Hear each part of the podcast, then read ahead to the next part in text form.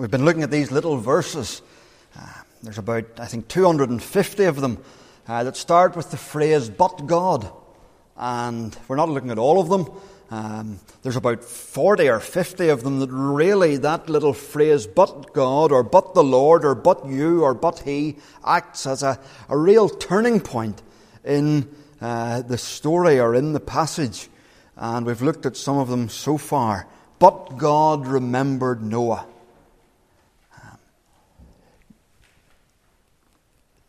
The Lord your, but the Lord your God turned the curse into a blessing for you because the Lord your God loves you.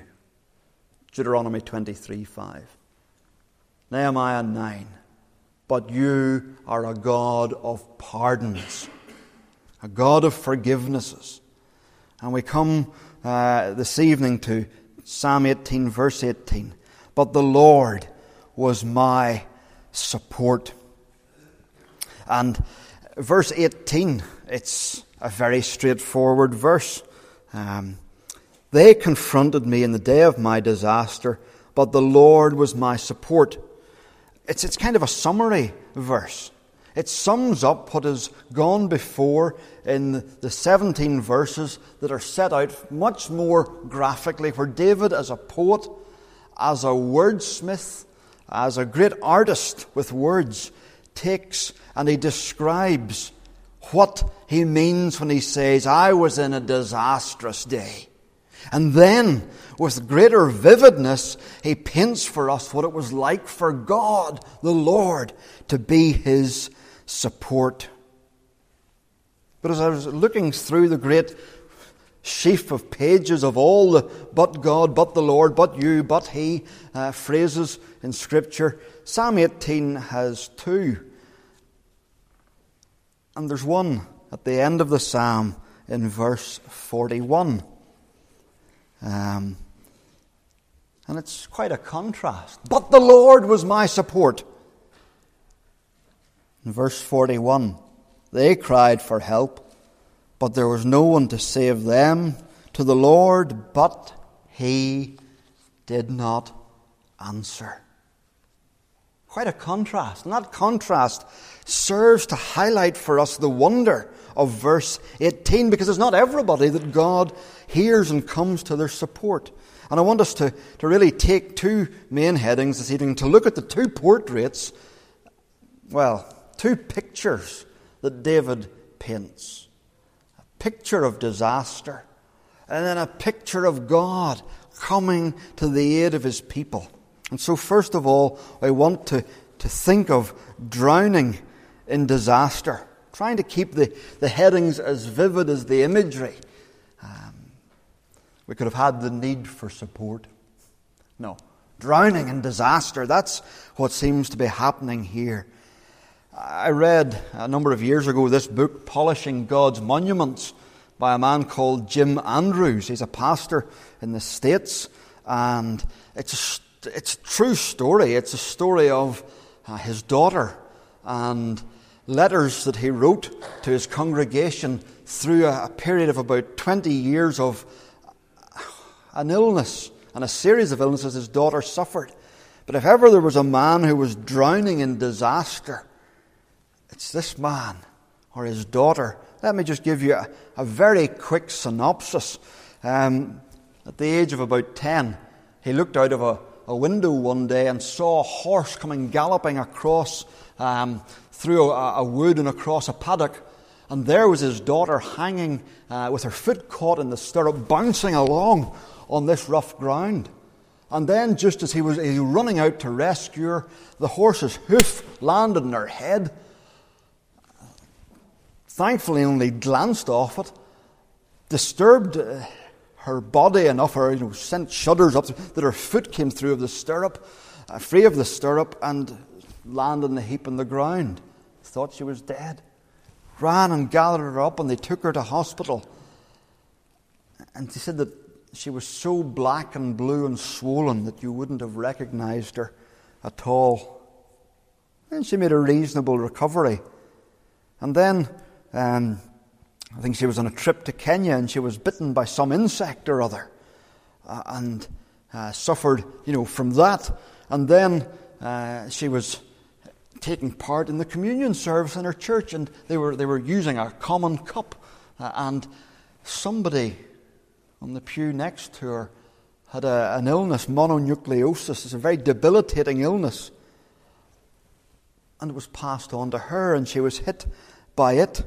And because of just her, you know, the, injuries to her brain, because of this, perhaps this bite that she had received in Kenya, it set in place a whole bizarre series of events that culminated in her being diagnosed with, uh, first of all, chronic fatigue syndrome, and then eventually uh, multiple chemical sensitivities.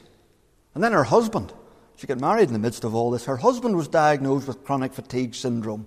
And, um, but she had these multiple chemical insensitivities that just got worse and worse and worse. So he would come in from being outside and he would have picked up a scent of some perfume or other off somebody, and he would walk into the room and she would scream, Get out, get out!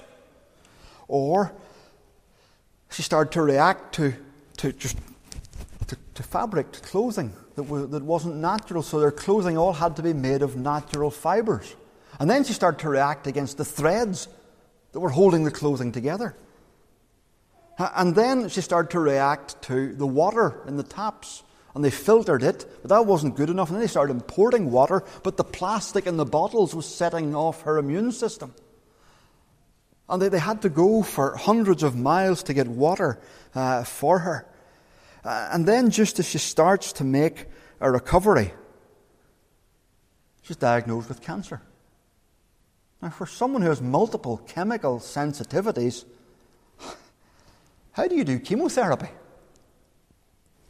You know, whenever her husband came into the room smelling a little bit of some sort of, you know, perfume that he had picked up walking down the street somewhere, it was described as being the, the reaction in her body was like acid being poured through her veins. What on earth would chemotherapy be like? When a normal person says that's what it's like. And you just you read this book and you're thinking, how much more can one person uh, take? And then at some stages she was better than others, and one time she was outside and she shouted for her husband, and she says, I, I can't move my eyes. My eyelids, they're halfway up, and I can't close them or open them. And then she started to, to just collapse, and she says, I can't breathe. And she just mysteriously stopped breathing, and they rushed her to the hospital, and they said she was within a minute of being dead. And then some other bizarre illness came on because of the brain injury because of everything else, where her body, she was a tiny, tiny girl, and her body just started to, to morph, even though she wasn't eating much. It started to grow bigger and bigger just in the top half of her body. Her dad said her head was like a basketball. And then she had diabetes. So you just think, surely not. And it just gets worse and worse and worse. And and he said that her diabetes count was 650, her blood sugar was 650. And I panicked at that because I was visiting a man whose blood sugar count was high at 21. And then thankfully I, I Googled and found that Americans have a different system. But this was still 36. You know, they're worried enough in hospital when Stuart's was 22, 23, 24. This was 36 on our scale. And then she had a relapse of the chronic fatigue.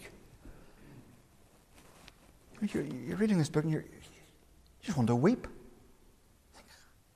This girl, this family are drowning in disaster. They're drowning in it.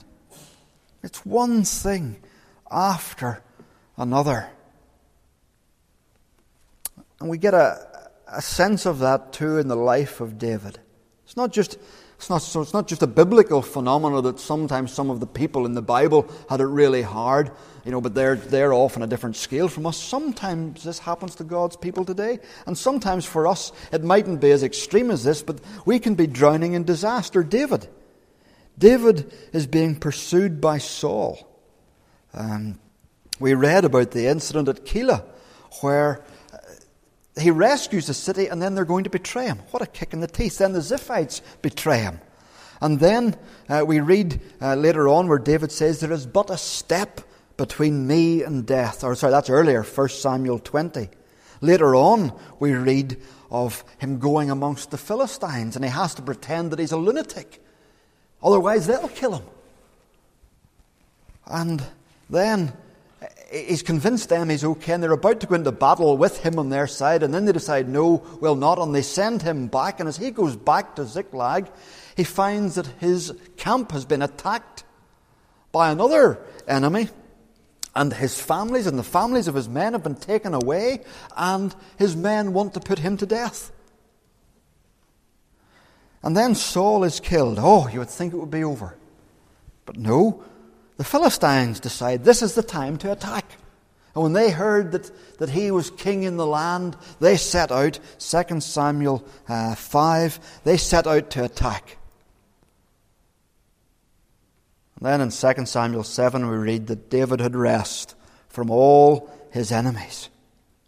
And then he writes this psalm. One thing after another. Look even at the language of the psalm those opening verses, verses 3 to 5. He speaks of enemies. He speaks uh, of the cords of death entangled me. It's vivid. He speaks of the torrents of destruction. The torrents of destruction overwhelmed me. The cords of the grave coiled around me. The snares of death, like traps that are set to catch him, cunning and wicked and devious and cruel and barbaric. That's what snares were, are set to catch him. He speaks of verse 6 in my distress. One writer says, I'm going to quote this writer a lot tonight because he's, he's wonderful. An old writer called Alexander Maclaren. He says, Sheol is the Hebrew word for the grave. Sheol and death have marked him as their prey and are drawing their nets around him. David's not finished painting the scene. Verse 16, he speaks of the deep waters. The Deep waters. It's as if he's caught in a, in a, in a waterfall where the, the water is just pounding down on him. Uh, Psalm 42 speaks of all your deeps crash over me. Or waves when you're out at sea and you're maybe surfing and somebody, see some of these surfers come off their board and the wave pounds down on them and the next one comes in and comes in and comes in and they're held under. David says, This is what it was like. He was in deep waters. He speaks of his powerful enemy. Then he says, My foes, plural. They confronted me.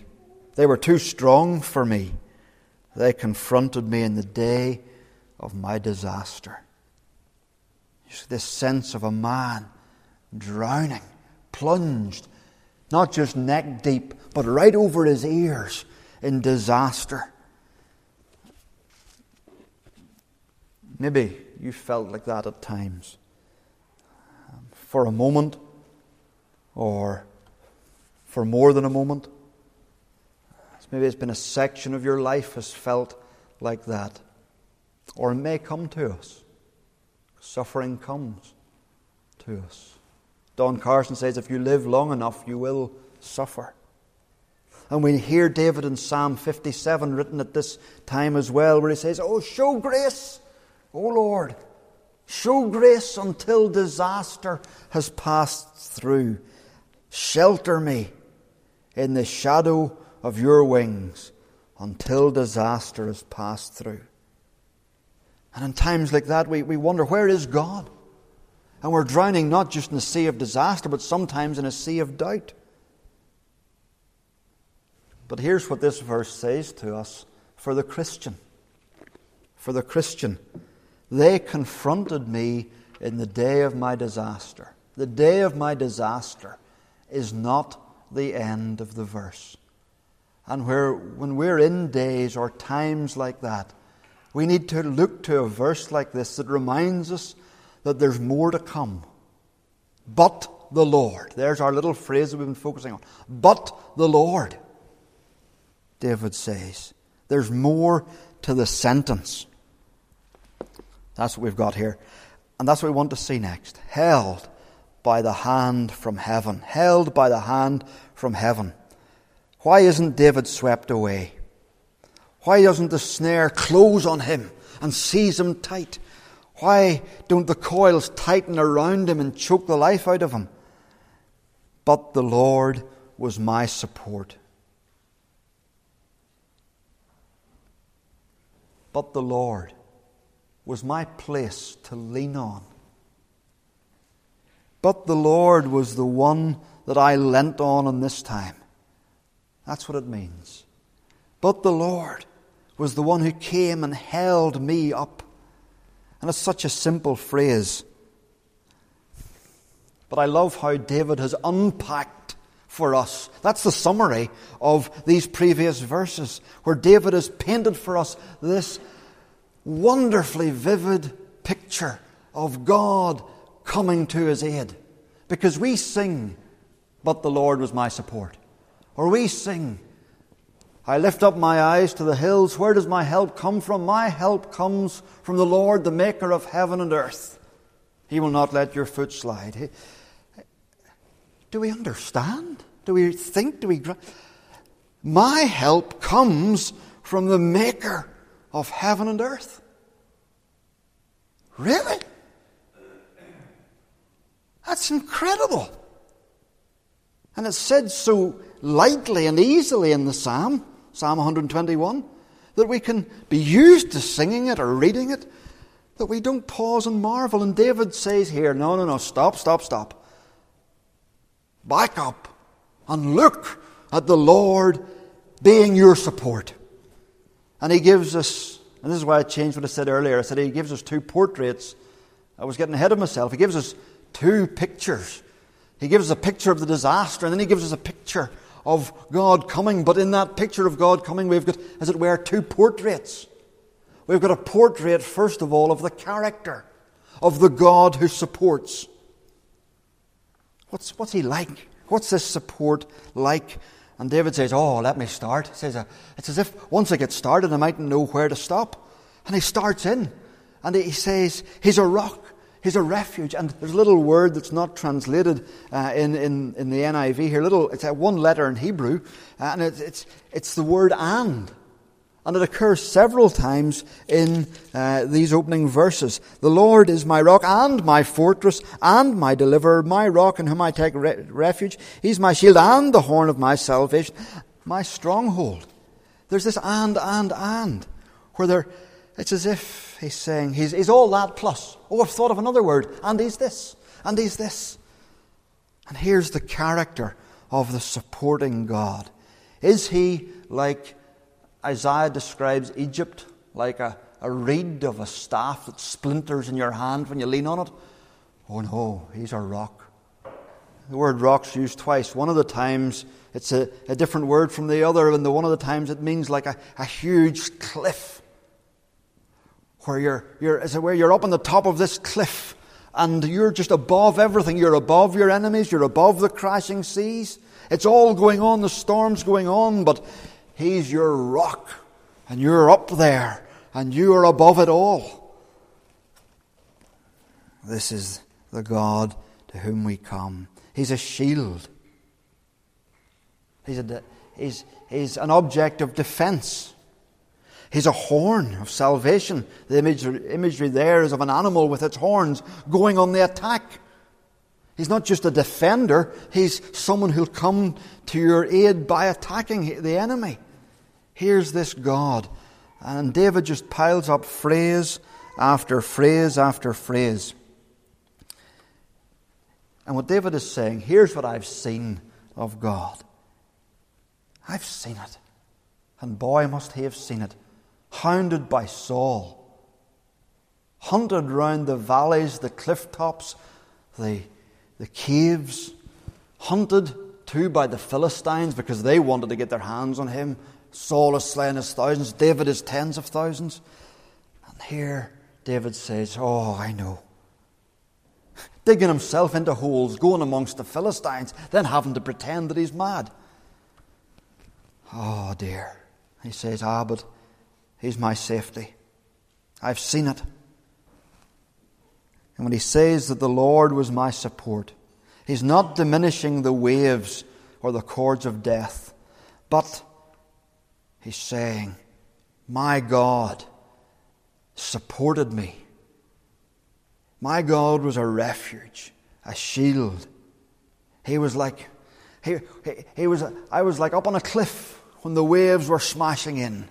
I was standing on a rock when others were wallowing, uh, when I could be wallowing in quicksand. He was my shield that I could hide behind whenever the arrows were coming in.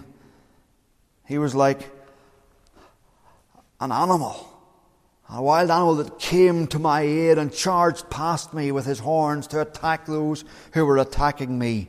He was a castle that I took shelter in. Again, Alexander Maclaren says this He says, Jehovah is all the armour and all the refuge of his servant. To trust him is to have his protection cast around and his power infused for our conflict and victory. That's our God. To trust him is to have his protection cast around and his power infused into us for the conflict that we're in and for victory. And that's not all. Then he paints the portrait of God in action. It's as if we've seen, you know, a picture. You know, sometimes you see photographs of your football team, and there they all sort of they're, they're standing there, like you know, like this, and that's the picture of, of them. You know, just it's like a portrait of them. And then you see a picture of the footballer in action. Well, that's what we've got here. Got here. We've got a portrait of God. There he is. He's a rock. He's a shield. He's a refuge. And now we see him moving. And the language is vivid. And you imagine how terrifying it would be for the enemies of God to realize this is who they're arrayed against. God has stirred himself, he has seized his weapons, and he's coming to the aid of his people. How exciting! Again, Maclaren says the prayer of faith. I love this next phrase. The prayer of faith brings the dread magnificence of Jehovah into the field, into the battlefield. The dread magnificence of Jehovah, the Lord, is coming to the battlefield. And uh, he continues, says, Then comes the purpose of all the dread magnificence, strangely small, except to the psalmist. Heaven and earth have been shaken, and lightning set leaping through the sky for nothing greater than to drag one half drowned man from the floods. This poor man cried, and the cry set Jehovah's activity in motion. The deliverance of a single soul may seem a small thing, but if the single soul has prayed, it is no longer small, for God's good name is involved. A nation is disgraced if its meanest subject is left to die in the hands of foreign enemies, and blood and treasure are not wasted if poured out lavishly for his rescue. God cannot let a suppliant who has taken shelter in his tent be dragged from it. That lovely. Therefore, there is no disproportion between the description and the deliverance which is its sole result. Our mighty God has staked his eternal reputation on answering the cries of his blood bought people, people that God the Son has purchased at Calvary. God says, I won't lose any of them. And he stirs himself to come to the aid of his people. David is wanting us to grasp the vivid dramatic reality of God's support. A hand from heaven that comes to the aid of God's people. But you might say, ah, but Mark, I've never seen that. That's not every day that happens, that the heavens are torn open and the lightning's being hurled to rout armies, the sea's being blown apart to rescue God's people. Yes, we read of it in the Exodus, and I think what David is doing is using the language of the Exodus to say it's the same God. Because we read of one of the, the rescues, the great deliverances of God's people, didn't we? Of David in the day of his disaster, in this very period to which he's referring. Wasn't it awfully ordinary? There he was, being pursued by Saul round a mountain, and, and Saul's troops were closing in. The news came. The Philistines are attacking over here. And Saul stopped. Another time, at Ziklag, here's what the, the intervention of the God of heaven looked like. They found a half dead Egyptian slave lying in a field. And they, they asked him, they revived him, they asked him what had happened and, and where the armies had gone. And he said, Oh, they've gone that way. That was what the intervention of God looked like. Another time, the Philistines are attacking. They've, David has just become king. The Philistines think this is the time to attack.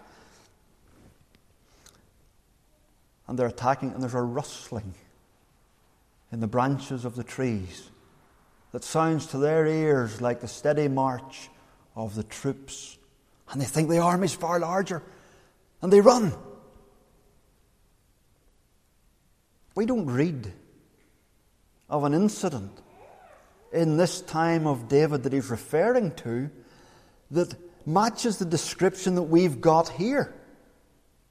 We read of countless, wondrous deliverances that are very ordinary rustling leaves. A message that comes and says, The Philistines are attacking a survivor who's got enough life left in him to tell them.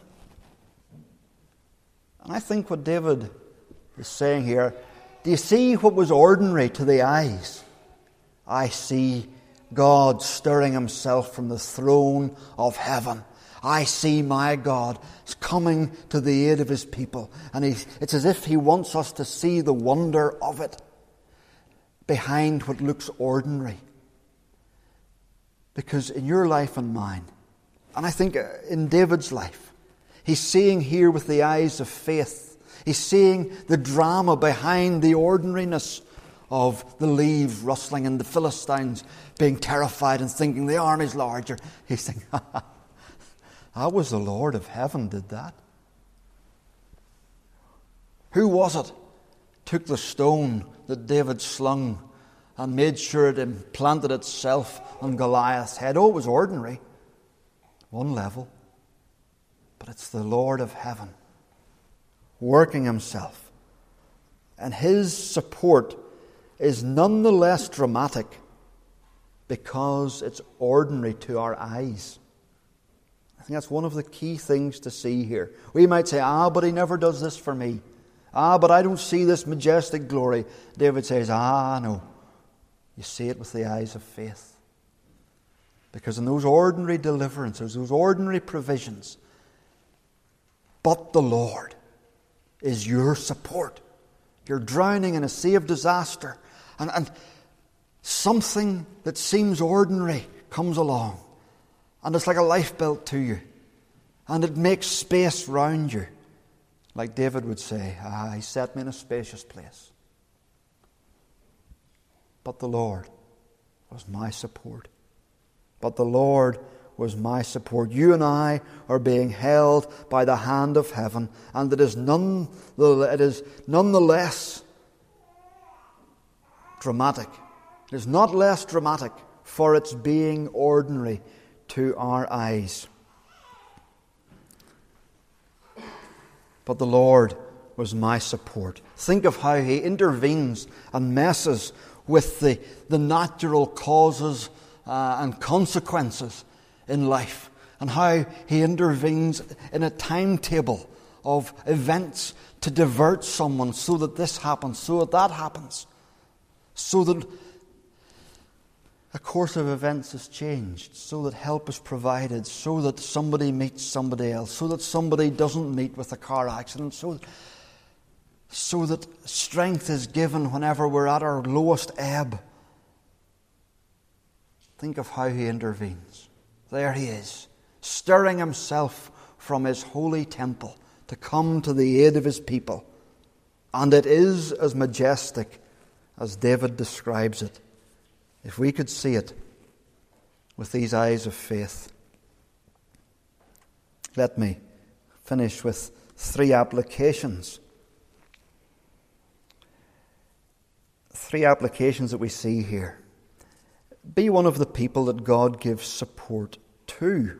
In verse 41, it's clear that there are some people he doesn't answer. He's silent till then. And verse 20 to 27 shows us the character of the people that God supports. That's words that we might shy away from. But the Lord has dealt with me according to my righteousness, according to the cleanness of my hands. He has rewarded me, for I have kept the ways of the Lord. Verse 23 I have been blameless before him. I have kept myself from sin. Now, we're inclined to read that with the eyes of Paul in the New Testament, who says there's no one righteous, not even one. We know that there's nobody pure, for we have sinned in our thoughts and in what we've left undone and what we should have done that we didn't do and what we did do that we shouldn't do. And we read it with the eyes of Paul, but David's not saying is perfect. When we read this sort of claim in the Psalms, he's saying, I'm a follower of you, God. I'm a follower of you. And as far as I'm aware, I've sought to follow you. There's, there's no willful sin, no open and obvious accusation can be made against me. This is at a stage in his life before the sin with Bathsheba. I'm seeking to obey you, God. Not like Saul, who's one of the people who isn't heard. This is a claim to loyalty and obedience, not perfection. And if we're looking, if we are Christians, looking to call to God for help, we need to look at our lives and make sure that we are not willfully sinful that there are not areas in our lives that we are not willing to put right because God may be bringing the trouble into maybe bringing the trouble into our lives to bring us to a realization of our sin. It may be that he's bringing difficulty in to highlight our need of repentance. And so we need to look at that. But David says, No, that wasn't true of me in this case. I'm an innocent sufferer. I'm an innocent sufferer. God will help us work at godliness. But we have no right to call for help if we aren't working at following our God. And so, if we're looking to call out to God in times of trouble, as Christ's people, we need to be making sure that we are, with Christ's help, seeking to follow Christ in his ways. This is what David says The Lord has dealt with me according to my righteousness. We can have no confidence that God will hear and answer our prayer if we're willfully disobeying God or defying God. And so that's a challenge. If we want to say, The Lord is my support. Secondly, secondly, we want to say, actively make him your refuge. Actively make him your refuge.